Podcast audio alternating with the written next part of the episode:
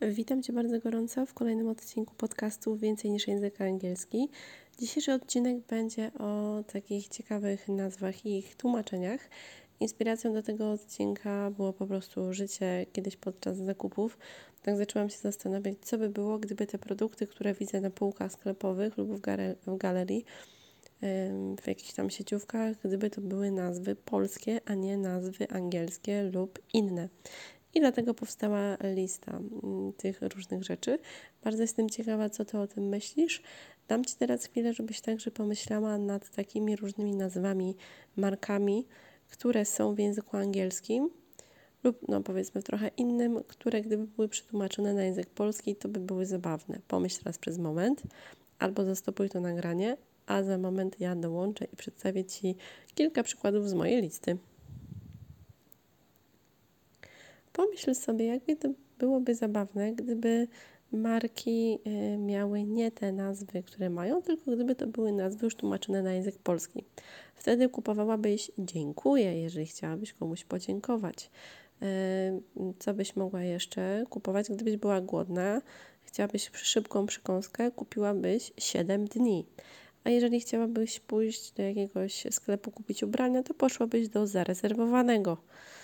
Czyli takie zabawne tłumaczenia, znaczy zabawne, może nie zabawne, ale nazwy, które dla nas tłumaczone na polski mogą być zabawne.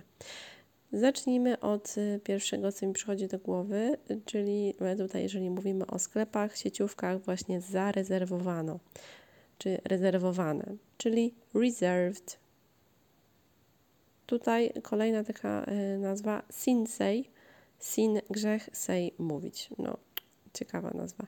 Reporter, no to możemy się domyślić, co, o co tutaj chodzi, ale też ciągnij i miś, czyli pull and bear. Ciągnij i miś, czy niedźwiadek, tak? Może niedźwiadek bardziej. Jeżeli już jesteśmy w tematyce takiej mm, zwierzęcej, to gołąb, czyli dove, czyli żele pod prysznic. A jeżeli już jesteśmy przy takich rzeczach do mycia, no to głowa i ramiona, czyli head and shoulders, jako ten szampon. To oczywiście nie jest żadna reklama z tych produktów, tylko po prostu te nazwy. Co jeszcze może być? Dla kobiet podczas miesiączki kupują always, czyli zawsze. A jeżeli także y, mówiłam o podziękowaniu, to czekoladki dziękuję, czyli mercy. Jeżeli mężczyzna chce y, jakoś pachnieć, może kupić Old Spice, czyli starą przyprawę. A jak e, są jakieś dziewczynki e, małe, to lubią witaj kotku, cześć koteczku, czyli hello kitty. A jak chcemy mieć jakiś telefon w jakiejś sieci komórkowej, to możemy mieć sieć komórkową pomarańcza lub e, pomarańczowy, czyli orange, albo sieć zagraj, graj, czyli play. Gdy chcemy jakiś telewizor, możemy kupić telewizor ostry, czyli sharp, jako marka. E, jak lubimy różne rzeczy słodkie, możemy kupić, co już nie będzie po angielsku, ale dobre dziecko, czyli dziecko dobre, czyli Kinder Bueno. E, a jak chcemy kupić meble, to możemy kupić czarne, czerwone i białe, czyli black, red, white. A w kategorii butów to możemy mieć na przykład nowy balans, czyli New Balance.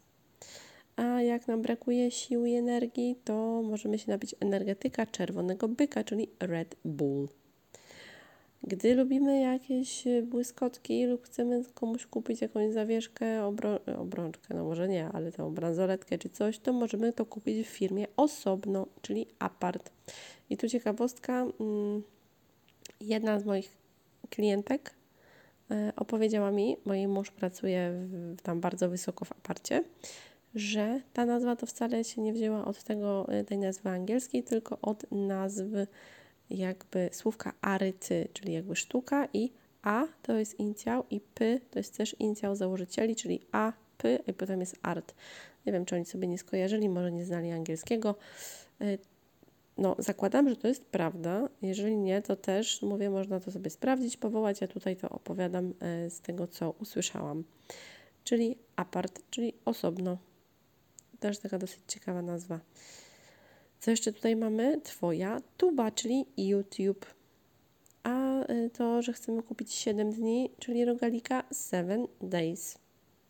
I to jest tyle, jeśli chodzi o takie y, dosyć y, zabawne na nasze, oczywiście tłumacząc nazwy, więc wyobraź sobie, co by było, gdyby, gdybyś chciała pójść do sklepu i kupić cześć koteczku, zawsze, dziękuję, gołębia, ostrego, dziecko dobre i 7 dni oraz głowę i ramiona. Byłoby to bardzo, bardzo ciekawe.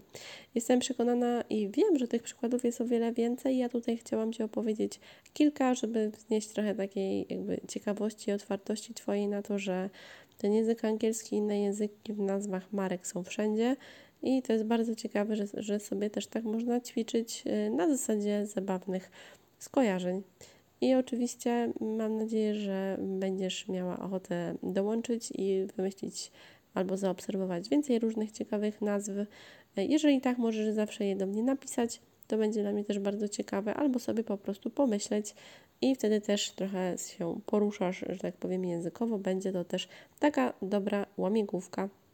I to jest tyle z tego, co przygotowałam dla Ciebie na dzisiaj. Mam nadzieję, że Ci się spodobało. Jeżeli tak, to podziel się z jedną osobą tym odcinkiem, tak żeby więcej osób dowiedziało się o podcaście, więcej niż język angielski.